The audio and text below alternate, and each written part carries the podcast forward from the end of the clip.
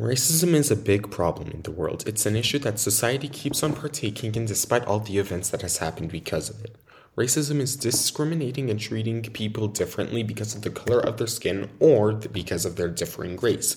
The, the biggest offense that was related to racism in history was the US Civil War from 1861 to 1865, and when the US had taken uh, African Americans as slave as slaves to for work, and like Abraham Lincoln wanted to free them.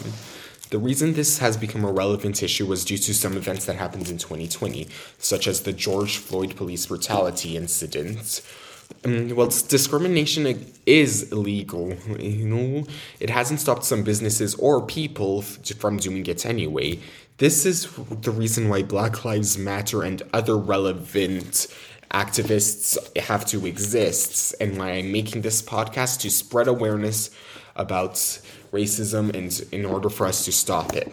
That's all. Goodbye.